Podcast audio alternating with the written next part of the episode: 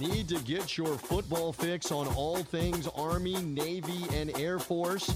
This is Yards and Stripes, Service Academy Football. Now, here are your hosts, Price Atkinson and Bill Rowland.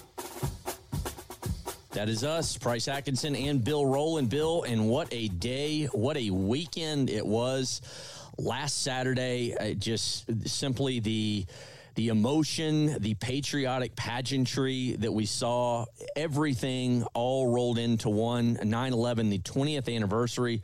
You know, the three teams in action clearly Army, or excuse me, Air Force and Navy, first leg of the Commander in Chief Trophy. We'll get into that but the spectacle around sports, especially college football and our, our three schools, it was a really a, a, magical yet also an emotional day for so many people as we, you know, remembered 9-11 with a lot of anniversary things that went on in Shanksville, Pennsylvania, uh, D.C., New York, a lot of that stuff before turning the page to a degree and getting into kickoff in the afternoon. It was just an incredible day filled with so much emotion. Yeah, and I thought the, you know, we talked about it last week. One wondering how CBS would handle everything, and, and as we predicted, top notch. They did a great job. Uh, and showing it in the in the scenes from uh, up there at West Point to see those guys in their home opener be able to run out and everybody's got their American flags and everything else. It was just a nice moment. I mean, they packed that stadium up there uh, in New York for that for that Army game and uh, ended up being a pretty good game as well, uh, unlike the one in Annapolis. But uh, it, yeah, it was a nice it was a nice showing. Everybody I thought did a very well respected job, and every coach that you heard talk about it all commented on the crowd, uh, the people being behind them, players talking about, you know, they were young kids in some cases some of them not even born yet when 9-11 yeah. happened some of them were you know maybe two or three but just knowing what it all meant especially at the service academies uh, again i thought the, that everybody did a fantastic job in, in representing and honoring those that they were trying to, to do that for yeah, not that I would expected anything different, especially from the coaches, players, you know, uh, officials from Army, Navy, and Air Force. But you know, even after the game, post game, you know, everybody, you know, the moments bigger than them, bigger than the game, uh, bigger than the result of what happened. You know, you, just reading quotes from players and coaches, listening to post game interviews. Um, you know, everybody just paying tribute that you know the day was just so much bigger than any game in result could possibly be. And I think, you know, I sent a friend of mine a note, you know, that said on um, on Saturday, CBS just does a, a fantastic job. I, I don't uh, there's nobody else that does the way do they nobody does it the way they do it. And i think cbs always just nails it with you know their army navy coverage in terms of you know bringing the pageantry pregame postgame uh, the feature stories um, you know the stories amongst the players. Clearly the story we know last saturday was you know the 20th anniversary of 9-11 you know their uh, their opening to the broadcast and you know showing the march-ons you know prisoner exchanges of, of from the different all that they just absolutely nail it every single time bill. And I, you know they're just a perfect partner and i'm not getting paid by cbs to say that they just they nail it they're they're just so good with those those features and those spots opening closing game and bringing it into living rooms across the country yeah, it's it's just too bad that the Air Force and Navy couldn't have given a better game because I'm sure people that tuned in to watch it were like, okay, this is kind of cool. It's you know, uh, Navy Air Force. Usually, like we talked about, it's in October. They did it, you know, here in September and probably I would imagine the average college football fan about a quarter into that hit that remote and went, I, I can't do it because it was it was hard to watch. I mean, I'm like, look, we're going to be honest about these things. We're not going to sugarcoat it and say, oh, it was a fantastic game, Service Academy football at its best, because it wasn't. It was, I mean, Navy ended up with less than what 75 yards in the entire game. It was a slog. Now, I'll give my I'll give myself a little bit of credit price because I said that Navy would keep it close for a half and then Air Force would pull away in the second half. I didn't think it was going to be like this. I thought it'd be like 17 to 10 or something at halftime and then Air Force would beat them like, you know, 34 to 17 or something like that, 34-20.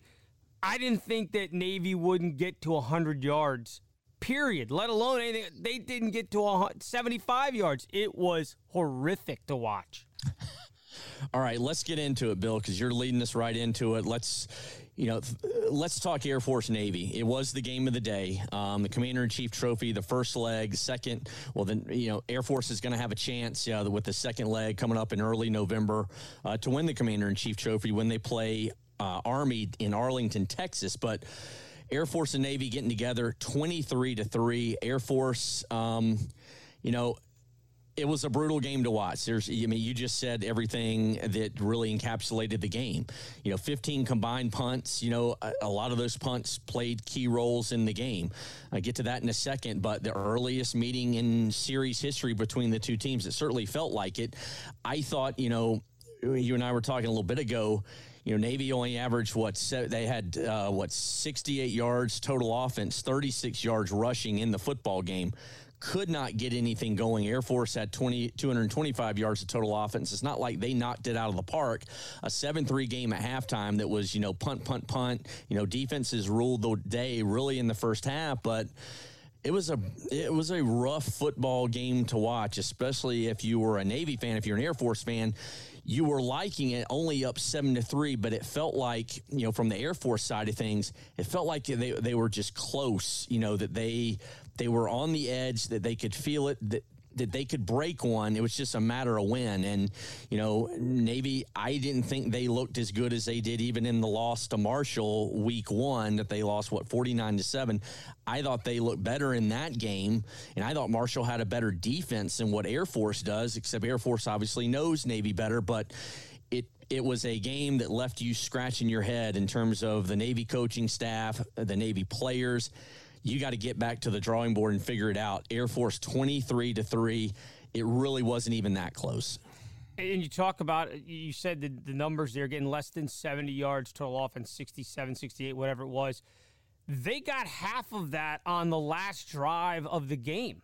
They got like 30 some yards on the. So, three and a half quarters of that game, they had like 35 yards of offense. They were averaging yep. like 11 yards a quarter not even a drive, a quarter.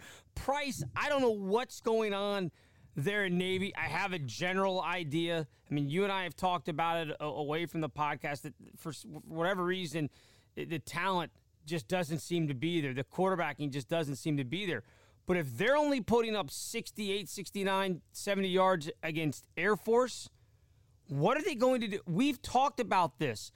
Where's the win on this schedule? Now, they got a couple weeks off before they have to play Houston. It couldn't have come at a better time this bye week because they got to figure a bunch of stuff out. But honestly, I don't know if I can look at that schedule. At the beginning of the year, I thought maybe th- three, maybe four.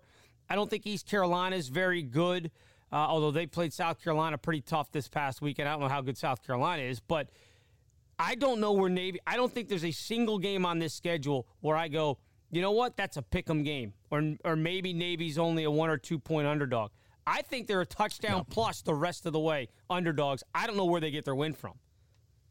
Yeah, was it? Do you think it was just simply an inept Navy offense? Do you think that was the story? Do you think it was the the Air Force defense that that was more of the tone setter? I think it's a combination of both. I mean, Air Force's defense was good, but as you said, they they know the triple option. They know what's coming. They know the reads. I mean, you you saw some of the, the defensive players for Air Force after the game even said we were coming to the sideline and writing down their calls so that we would know, hey, if you hear this again, this is the guy that's getting the. I mean, they had them figured out by halftime. It was a wrap, yeah. even at seven to three, because Air Force knew Navy wasn't going to be able to do anything offensively. They put nine, ten guys up in the box and said, I dare you to throw the football. And Navy couldn't do anything about it. And, and, and they talked about that, that they just they had no chance at, at being able to do anything against that Air Force defense. Yeah, here's uh, here's Coach Calhoun talking after the game about how good his defense was. I think especially when you looked up and there were nine minutes left in the fourth quarter and what they had, I think they had like 32 at that point. And so, uh, yeah, Rudd and our defensive staff and all of our defensive guys, just their discipline and their eyes and the physicality. And yet, we're going to need every bit of that and more next week. And Navy starting a quarterback Xavier Arline in place of the injured Lavatai, and he was pulled 0 of 5 passing, the, throwing the football. They bring in Maynor off the bench. He finishes 3 of 5, 32 yards. And you mentioned, Bill, um, most of the, those 32 yards all came in the fourth quarter.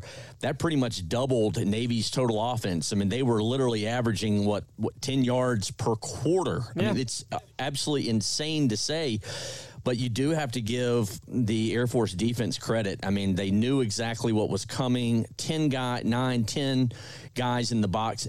When you cannot stand back and throw the ball at all, you're going to have a long day. I don't care who you play, how much you practice it, especially against a service academy team uh, that knows, you know, that you know the triple option. You see it all the time. When you have no ability to throw it and loosen them up at all, it's just going to be a bad day. On the other side of the football, I mean, offensively, it took Air Force a little while to get going. They finally wore Navy down. Brad Roberts leading the way, uh, 29 carries, 97 yards for two touchdowns, and you know it was only 225 yards of offense, and Brad Roberts doing a lot of it along with Haaziq Daniels at quarterback, but you know, uh, after the game, Brad Roberts talked about his offensive line, and you know, you and I've talked, you know, bunch. This offensive line for Air Force, it's going to get better as the season goes on. Very inexperienced, but they got better as that game wore on. Here was Brad Roberts afterward. Our offensive line is extremely young, and so it just took a little bit, little bit uh, for it to come together. You could see it in the first quarter.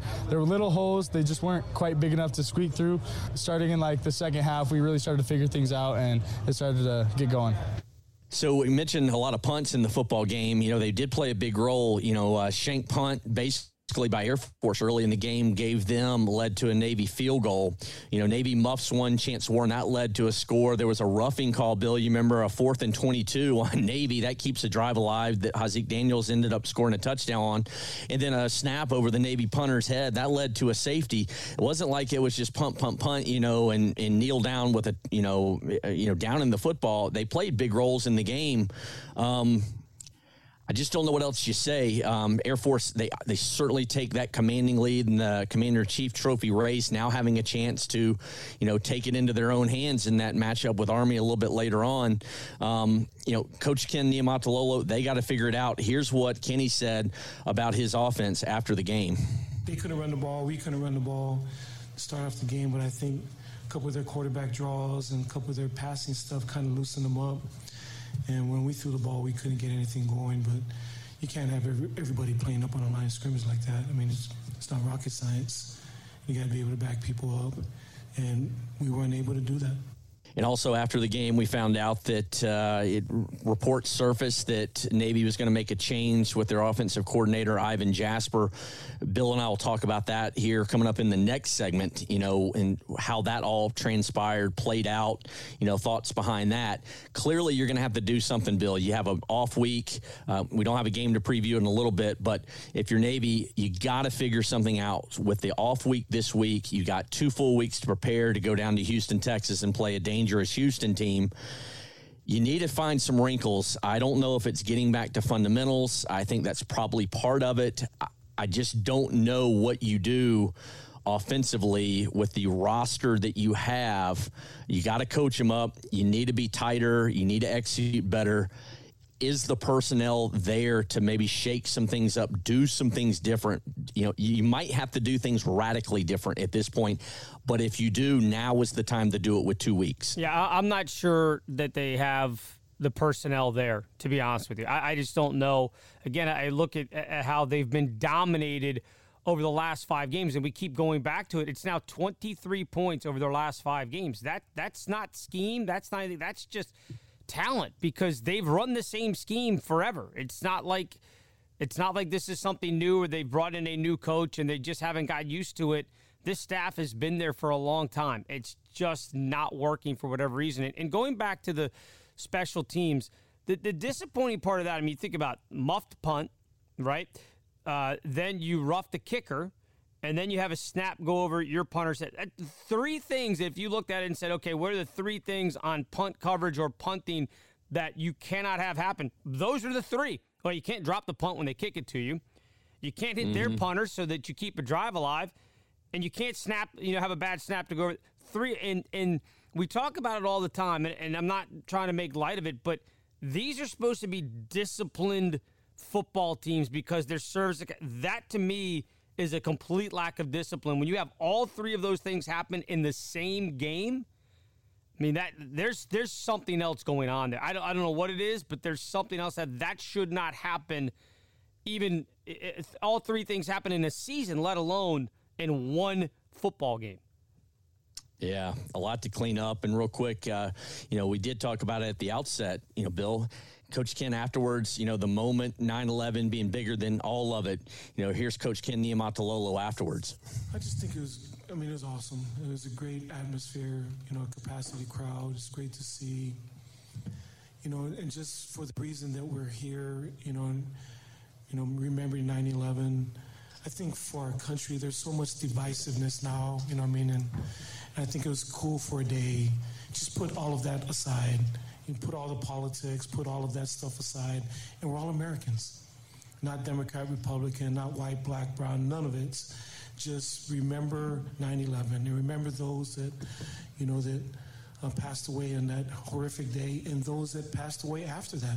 All right, Bill Rowland and I will give out our game balls here in just a few moments. But we've talked about Air Force Navy. Let's talk about Army, Bill. A 38 to 35 winner. You know, having to kind of hang on in a game where they got up big, and next thing you know, Western Kentucky no quit in the Hilltoppers. You know, the entire team takes the uh, the the field carrying the American flags up there at Michie Stadium. A gorgeous day. Army wins their 11th straight at home and gets their first ever win, also over Western Kentucky in four tries you know, they, they, set the tone from the outset, forcing uh, their opponent to turn it over uh, on their opening drive. Uh, but Army 38 to 35, now 2 and 0 on the season carrying a lot of momentum as they move forward. You know, in a game I know we'll talk about here in a little bit. They have UConn, but it took a while for both teams to get going. A scoreless first quarter, but boy, it heated up in the second. Bill. Yeah, I was an entertaining game, much more entertaining than the, the Air Force Navy game. That's yeah. for sure. Um, and, it, it kind of played out like we said. If if Army was able to contain and do enough offensively. We look, Western Kentucky was going to score. They have a very dynamic offense. Uh, Zappe, their quarterback, had another really nice game for them. But Army was able to do enough, contain, control the football enough. That quick strike offense for Western Kentucky was a problem. And, and Army will struggle this year at times against teams that can sling the ball around because it's just a different type of athlete. It's a different type of look. They did enough to keep him off the field. They did enough turning him over. But man, that was an entertaining game. And you look at everything, it, it played out. Army did enough to get a win. And looking over their schedule, we talked about Navy, where's the win going to come from? For Army, outside of Wisconsin, where's the loss going to come from for them? Hmm. they got a chance, really. 11 and 1 is not out of the realm of possibility for this team. Now, they may stumble, somebody may get them, and they may finish 10 and 2, but I'll be shocked if they lose more than two games this season. Looking at their schedule and and knowing how good uh, they've been, not only this year but the last couple years, they, they've really done a nice job building it up. And I, I, wouldn't put it past Army to go into Wisconsin and get a win. You know, that's the kind of team that plays right into the hands of Army too. The way Wisconsin, it is a tough ask, but they, you know, eh, the the the track record reflects that Army's gone toe to toe with the biggest of the big boys in the last few years, and you know, stood every bit as tall. You know, in that second quarter, you know, Army got up big, 14-0, and then Bailey Zappe, the grad uh, Zappe, the grad transfer from Houston, Baptist, who was the nation's leading passer a year ago, you know, he finished with, uh, you know, 28 of 40, 435 yards, three touchdowns, along with a pick. But, you know, as dominant as, as he was, Army's rushing attack was just as good, if not better.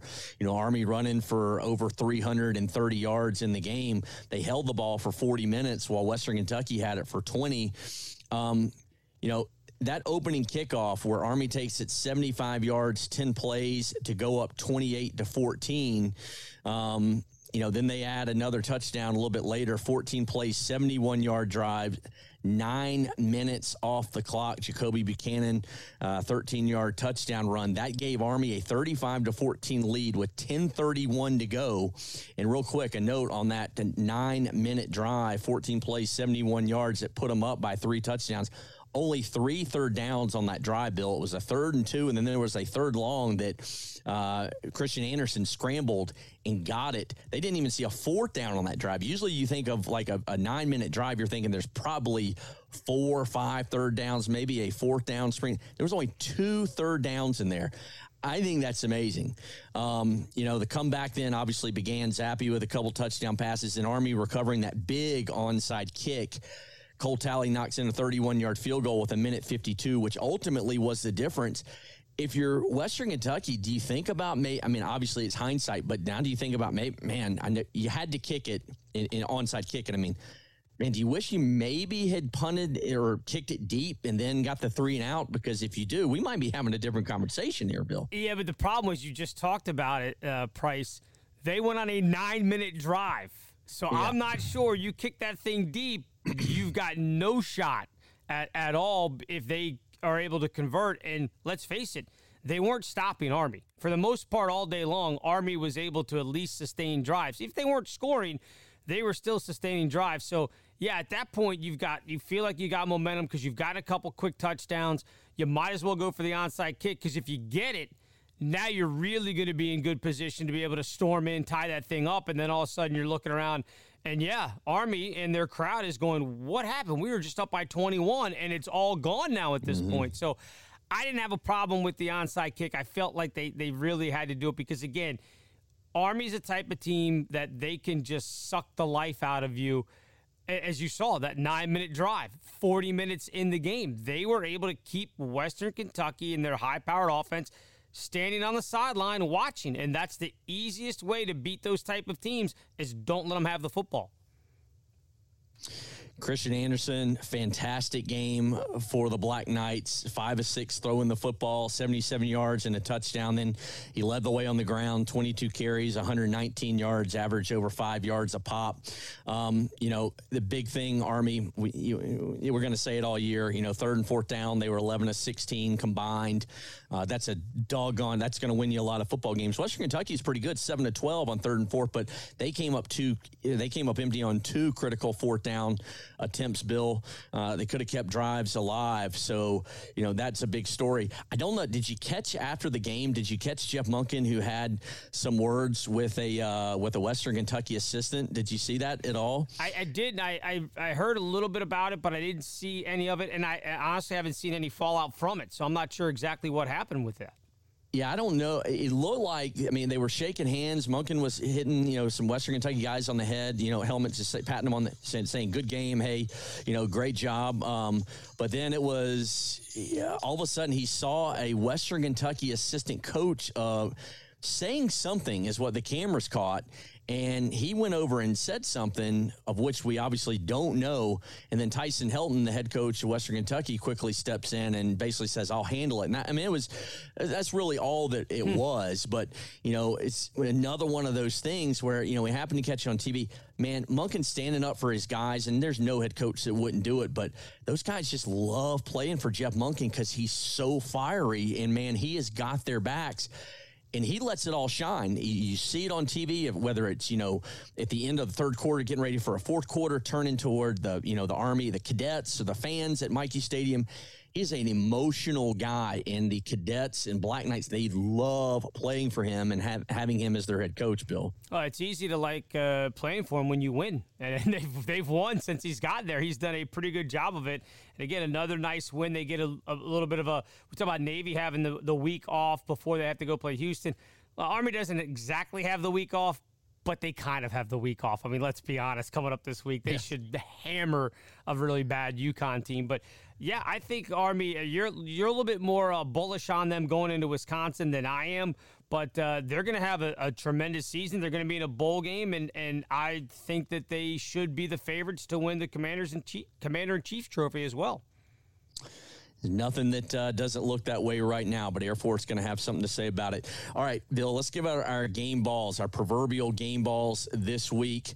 Um, I'll start first this week. Uh, you went first last week. I'm, I got to go with somebody from the Air Force defense. When you hold a team to 60 something yards total offense, 36 yards rushing, I mean, you're doing something right. And Um, you know, TD Blackman led the way with 11 tackles for the Falcon defense, but I'm going to go with Demonte Meeks. He had nine tackles, second on the team. Six of those nine were, were solo tackles, but he had two, two big sacks. You know, when Navy tried to throw the football and they could not, um, you know, the stifling effort by the Air Force defense. And, and, clearly, as you played the clip a little bit earlier, you know, Troy Calhoun, a lot to be proud of that defense. Bill, I don't get caught up in statistics a lot, especially when, when it's early.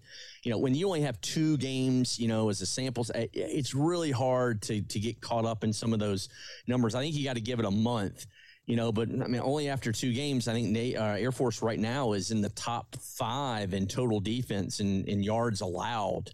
Um, you know, in Division One. So, uh, or when I should say, you know, the uh, FBS. So, you know, they're getting it done on the defensive side of the football, and well, obviously that'll be put to the test by a big Utah State team that likes to throw it around. That say that, that averages uh, north of 450, 500 yards a game this Saturday. Uh, we'll see a little bit more for them, but I like uh, Air Force senior linebacker Demonte Meeks leading the way, getting my game ball this week. Yeah, for me, my game ball, I'm going with the quarterback up there in Army. You talked about it, Christian Anderson.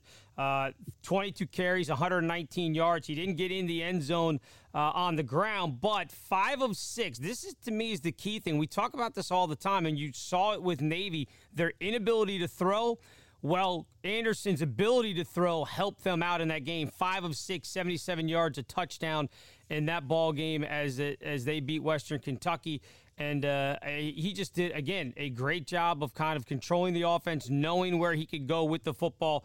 Five out of six, they don't throw it much, but when you're hitting at 83%, you're doing something right. So my game ball, Christian Anderson there for the Army quarterback. Love it, Bill. All right, let's step away. We're going to get into what happened in the post game. Navy firing a coach. Who fired the coach? Then he's rehired on Monday this week. How do you fix this Navy offense? We're going to tell you about it and get into it next when we come back here on Yards and Stripes with my man Bill Rowland and myself, Price Atkinson. In 2007, Marine First Lieutenant Travis Manion was killed in Iraq after saving his wounded teammates. Travis's legacy lives on through the words he spoke before his final deployment if not me, then who? Words that today fuel the spirit of Travis Manion Foundation. And through TMF, these words can live in you too. Show the world what you're made of, because character is invisible until it's not. Find out how you can strengthen the character of your community alongside empowered veterans, families of the fallen, and inspired civilians at travismanion.org. We now return to the only show you need for everything Service Academy football. It's Yards and Stripes with Price Atkinson and Bill Rowland. Continuing on here on Yards and Stripes, your home for Service Academy football. I'm Price Atkinson, and that is my man Bill Rowland. As we continue on this week, and before we move ahead and look ahead at what's coming up for Army and Air Force this weekend, both home games you know, after the game, uh, Air Force defeating Navy 23 to 3, uh, it came out probably within an, a couple hours after the game, Bill, that uh, Ivan, Cord- uh, Ivan Jasper, the offensive coordinator for the Naval Academy, was immediately relieved, immediately relieved of his duties by athletic director Chet Gladchuk. Um, that was walked back on Monday this week when Jasper was rehired um, by Ken Niumatalolo as the quarterback coach. Ken Niumatalolo will now call the plays, but Jasper back on staff just coaching quarterbacks. And Kenny's saying, you know, there's no better offensive coach when it comes to working with option quarterbacks than Ivan Jasper. So, you know, the situation unfolded several hours after the game. I know a lot of people calling for Jasper's head. You know, you take me through what you know, what what you've heard.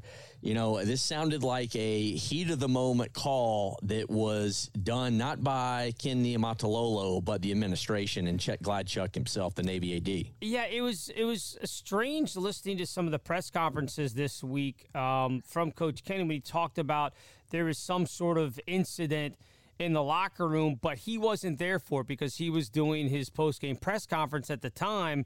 So again, not being in there, not knowing exactly what went on, but we can kind of piece things together. It seems like maybe the athletic director went down, had a little conversation with with Ivan. Maybe it didn't go. And, and again, heat of the moment, none of those decisions of firing somebody should be made within an hour of a football game, especially against one of your rivals.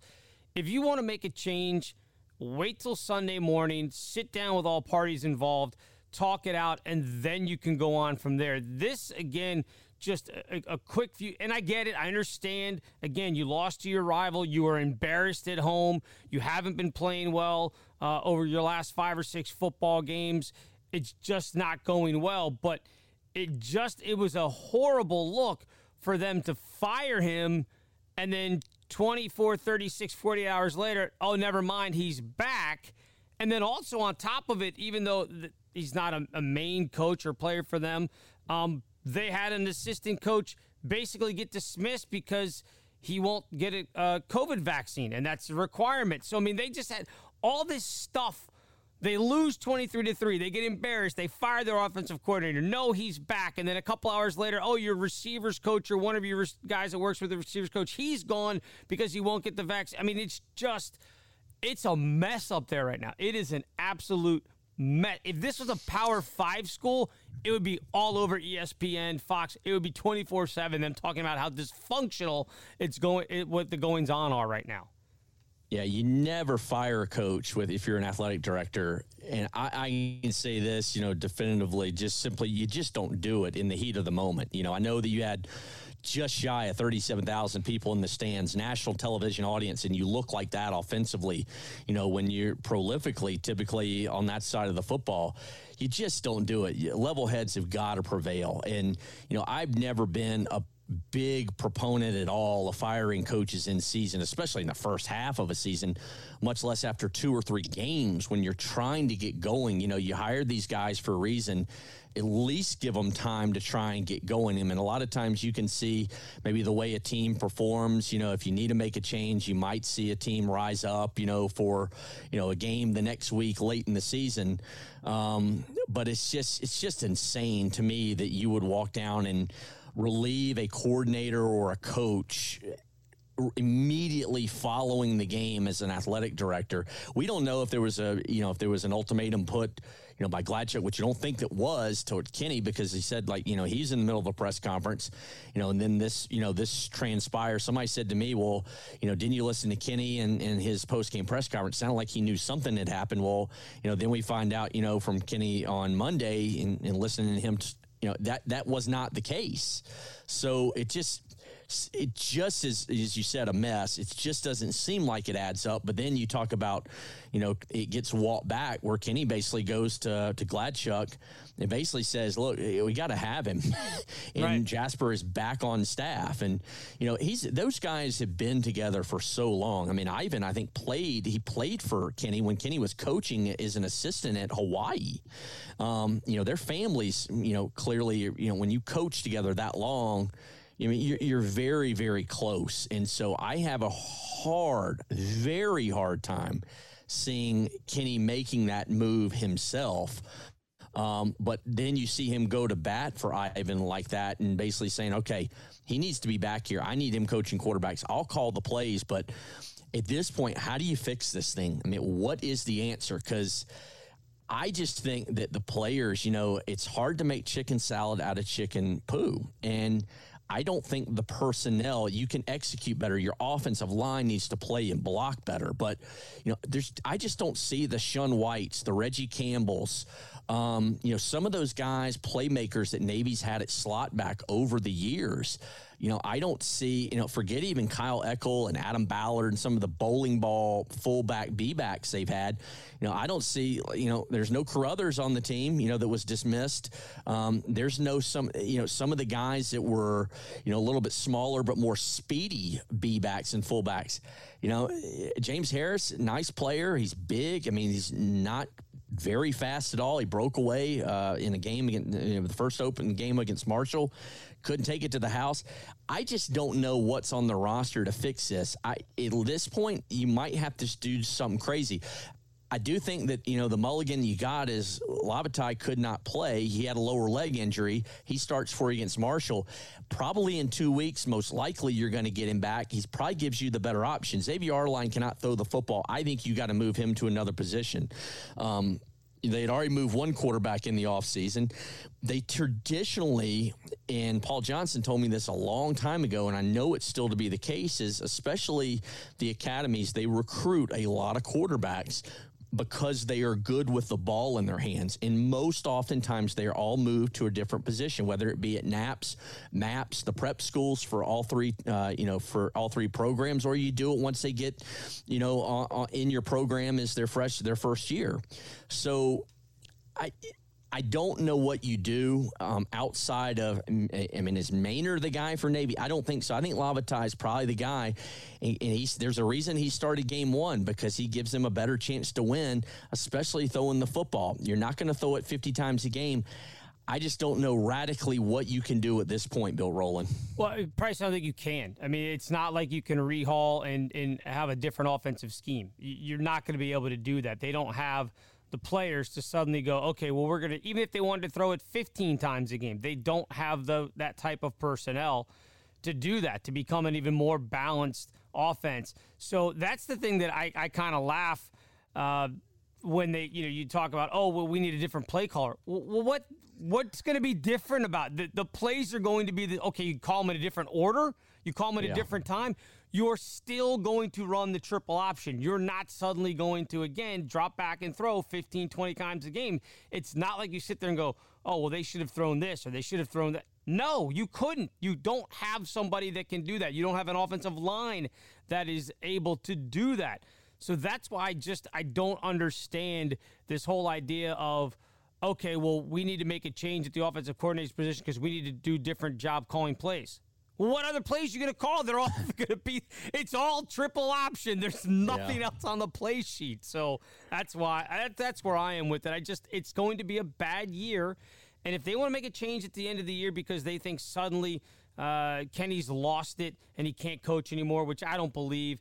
But if if that's what they think, if that's what their administration thinks, fine, make the switch at the end of the year. But don't. There's nothing you can do when you're at a service academy to, to change things radically in the middle of a season. It just doesn't happen. It, it doesn't. I mean, you've got junior varsity teams at all three places, but you know, can you go down and pluck? Maybe I mean, speed doesn't grow on trees, but might you look at you know a couple freshmen that might be playing junior varsity where you're trying to get them on the field? Because I mean, look, you're not going to go out track you know an Alabama or an Ohio State. I I get that, but just trying to find some playmakers. And, and I know it starts up front too. You got to block people, you got to open the holes, but just trying to find some guys where you can put the ball in their hands and good things happen. I think you got to try and look for something, whether it's a wrinkle. I don't just, I'm with you. You can't overhaul this whole thing. You just can't do it mid-season, mid-season, even in a, with a bye week. All right, let's take a look, Bill. We got two games this weekend. We got both Army and Air Force at home. Let's start at Michie Stadium. And again, another, I mean, it's Michie's just a fantastic backdrop. It's just one of the most under, it's one of the most underrated settings in all of college football. If you've never been to a game, you got to go. 12 noon kickoff on CBS Sports against. I don't know how I can put 0 3 UConn into context, Bill, except one word abysmal. This is an abysmal, awful football team one that Army is a 34, 34 point favorite against right now. I don't remember the last time when Army was favored by 34 points, to be honest, but they're favored by 34.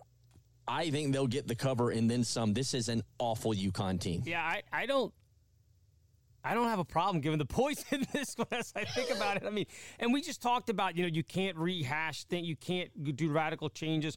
Well, what happened to UConn after they lost to Fresno State? Randy Edsall just quit just said, ah, yeah. I'm out of here. And people remember that name because, A, he was at Maryland. So those of us that are local here in D.C. around Navy, they know what he, what he did or didn't do there at Maryland. And they also know that, hey, he brought UConn to prov- you know, prominence back, what, 15 years ago, 20 years ago now, however long it's been. Well, he just up and quit after they got blasted by Fresno State, and it hasn't gotten any better for them.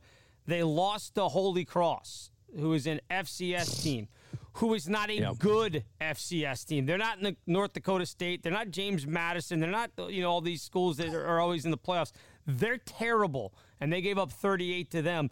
They have not scored against an FCS team yet this year. Both times they played them, they got shut out. They're bad. They gave up 189 yards on the ground. Tell me that doesn't play right into the hands for Army. This is going to be an absolute disaster for Holy Cross. I mean, excuse me, for UConn, who can't even beat Holy Cross. Army is going to roll them on Saturday. Yeah, Lou Spanos, who takes over as their interim head coach. I don't know if you if you caught this. I want to say it was in the Holy Cross game where you know he's becomes the new head coach. He's your defensive coordinator. You want to find you know a guy that you know the players respect and that can get them fired up and can get them coached up to play. I think it was in that game sometime in the second half, which it was a close game. He you know he gets all his defensive players in and you know puts his you know puts his hand up and is trying to get them and you know get them fired up. Not one single player on his starting defensive unit came in you know in that huddle and and put the hand up like let's go you know ready break. Not one of them. Not one. And that's your new interim head coach. I mean, when those guys just don't even want to be there and they're laying down that early in the season, man, you got problems. I mean, they're just abysmal. I mean, I know Army is going to try and kind of shake the monkey off. They lost the last time 22-17. They went to UConn back in 2015, which that's when Jeff Monken got, got kind of ticked off or testy with a student reporter for the UConn paper, the Daily Campus, um, when UConn pulled out a close game. But this is not going to be close. Uh, this at no. Michie Stadium will be a rout. It'll be it should be over by the end of the first quarter. Every player probably on that Army sideline will get in this game. Bill, I will be shocked. They, they should be pulling cadets out of this out of the the student section eh, on that side of the field to come down and play. That's how bad this thing should get. UConn's giving up 47% on third downs. They haven't stopped anybody yet on fourth down. I mean, that's that's what Army does. So they're yeah. done. And in the red zone, 14 trips by their opponents, 11 touchdowns, two field goals. They have one stop in the red zone this year. They are going to get absolutely boat raced come Saturday. It's not going to be pretty. I mean, it'd be great for Army, but it won't, be, 3 won't UConn. be great for UConn. Oh, it, it's it's just going to be bad. Um, CBS Sports Network, I'm sure their guys are already looking for things to talk about in the second half. 0 3 UConn at 2 0 Army again, 12 noon. CBS Sports Network. All right, Utah State is traveling out to Air Force. Both teams 2 0, a 7:30 p.m. kickoff Eastern Standard Time on Fox Sports 2 eight point favorite for the Falcons at home. They lead this series six and three, uh, including four and one in games against Utah State at Falcon Stadium. The, the, Falcons have won two in a row and three straight at home against Utah State, but this is a Utah State team that averages over 530 yards of total offense. Um, this is uh, it's going to be a little bit of a different team that Air Force is going to see the way they throw the ball around uh, and could put points up in a hurry.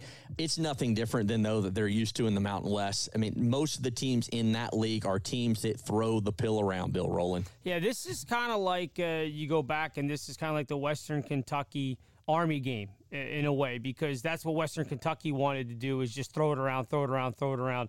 The difference is Utah State's better than Western Kentucky. Now they're playing Air Force, not playing Army, but you get the idea that they they, they can do things. A Mountain West opener for both. Brand new head coach there at Utah State, uh, Blake Anderson, who was the head coach at Arkansas State, if people remember, and he had them on a roll there for a while. They went to six straight bowl games. They were a little down last year, as was Utah State. They only went one and five uh, in their season but they have a couple of transfers that came over with head coach Anderson, including their quarterback in Logan Bonner. Um, he's going to throw it around, and he's got some speed out there at the wideouts. I love the kid, uh, Dave uh, uh, Dave Thompkins, that came back for them. 16 mm-hmm. receptions already on the season for him, and he went big time. and now he's not a big kid; he's 5'8", like 155, but he can fly. That's the matchup that when I look at this game, I worry about for Air Force because they have speed and more speed on the outside for Arkansas State it's just going to be a matter of, much like Army did with Western Kentucky, can Air Force hold on to the football enough to keep that high flying offense of Utah State off the field? Because if they can, they can win a shootout with them. If they get a couple of three and outs and bang, bang, Utah State goes down and scores quick and all of a sudden puts them in a hole, it's tough to get back against some of these high flying teams. But they're going to be, it's going to be a good matchup. I don't like the eight. I think Air Force could win but eight seems like an awfully lot of points for a you know a team that hasn't really played anybody yet. A bad Navy team and, and a Lafayette team that's out of the FCS. I mean, excuse me, uh, yeah, FCS. So it's not good. Yeah, and Utah State went to Wazoo. I mean, think about this. I mean, I, I know that they're a Pac-12 team, and but Wazoo is they've been pretty good over the last few seasons. Nick Rolovich came in and took over for Mike Leach, who left and went to Mississippi State. And, you know, they throw the ball around a lot at Wazoo, don't play a lot of defense. And Utah State went out there and won 26 to 23 and, you know, beat a pretty solid, you know, uh, FCS team in North Dakota last week, 48 to 24.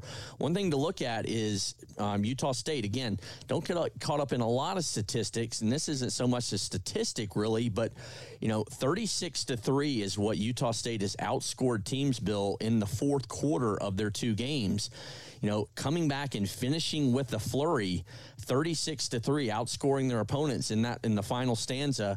Something to kind of keep an eye on too, because throwing the ball around all afternoon, you know, that Air Force defense could get a little worn out chasing uh, Logan Bonner around, trying to pull him down. If this is a close game uh, going into that last quarter, that's something I think to maybe pay attention to. But you know, you meant eight point favorite for Air Force. Uh, hosting Utah State 2 0 in the Mountain West Conference. 7:30 kickoff on Fox Sports 2. Bill, what do you like? Do you like Air Force to cover? You like a close I, one? I don't. I, I just because the, the eight points, and again, as you mentioned, the fourth quarter comes back comebacks for Utah State. They they were down to Washington State and scored 15 points late to win that game. They were down 21 to seven early to North Dakota State before they came roaring back in that game uh, and, and, got a victory. So I, I think Utah State um, is going to be the best team that that Air Force has seen so far this year, and also a team that doesn't do what they're used to practicing against with that triple option. They're going to sling it around, and I know that Air Force have seen that before with a lot of different teams in the Mountain West. But I think Utah State in this spot, I, I don't like the eight points. I, I, I see it more of, of, a, of a field goal or even a four point game um, Air Force may win this thing late because they're at home, but man, it's gonna be it's gonna be a, a, a much closer game than than I think the odds makers are making it out to be. That's for sure.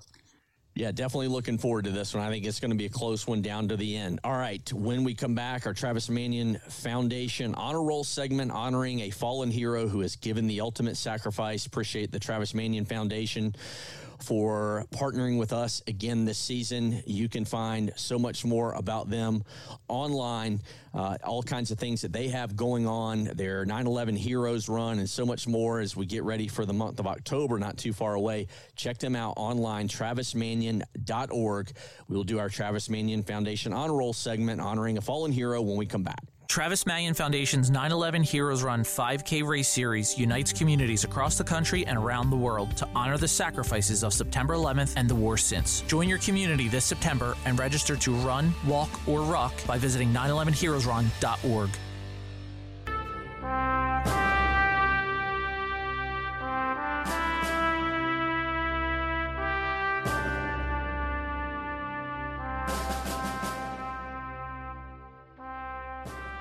Travis Manion Foundation Honor Roll segment as we close up every single week here on Yards and Stripes with this segment. And if this is your first time listening, let me explain what this one is all about. This segment, the TMF Honor Roll, is designed to honor and remember the sacrifice, the life of one of our nation's fallen heroes who gave the ultimate sacrifice to our nation, for our country, and for our freedoms.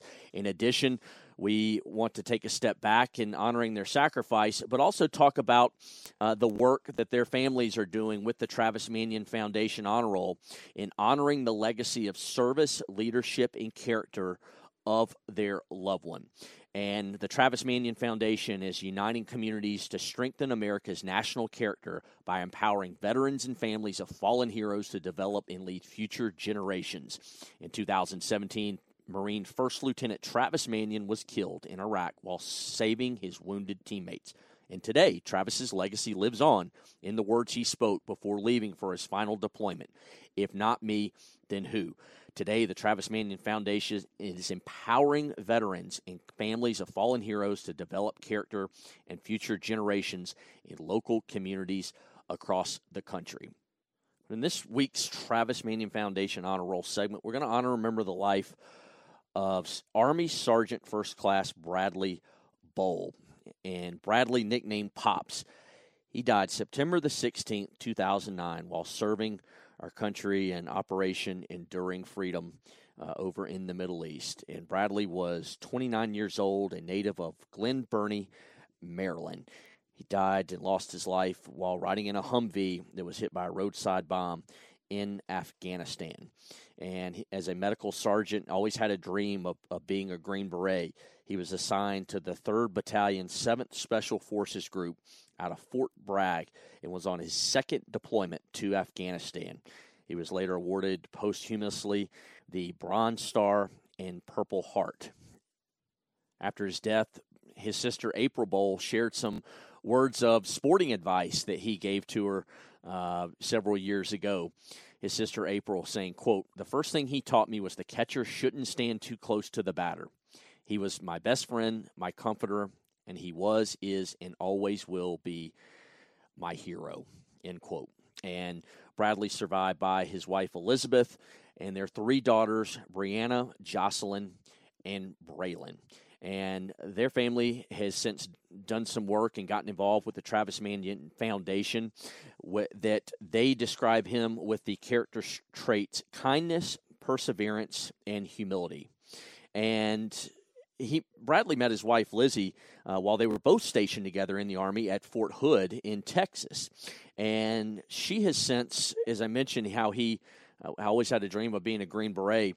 Uh, she started an arm wrestling tournament to raise money for the Green Beret Foundation, an organization that supports families of Special Forces soldiers. Um, and this arm wrestling tournament was just simply to honor his competitive nature uh, and love for the mixed martial arts. And uh, his wife Lizzie, who still uh, does work uh, with local veterans, helping the Fort Bragg Steel Mags chapter, uh, which their goal is to help others through difficult times, whether repeated deployment, injuries, or the loss of a loved one. Uh, but just uh, amazing to see uh, the the life of Bradley Bowl uh, continued to be, you know, honored. Uh, his legacy of service, character, uh, and leadership uh, through his wife Elizabeth, their three daughters, Brianna, Jocelyn, Braylon, and through the Travis Manion Foundation. And you know, we take this time to take a step back and honor the life of Army First Class Sergeant Bradley S. Bowl.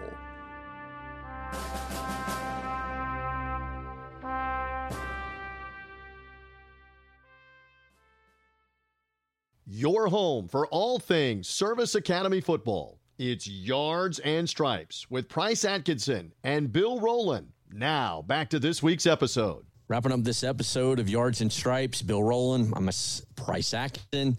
Myself has been doing this a while, but I'm excited to have Bill on board with me again this season. Can't thank you enough, Bill, for for all your hard work. And I know it's been only a couple games. You having fun yet?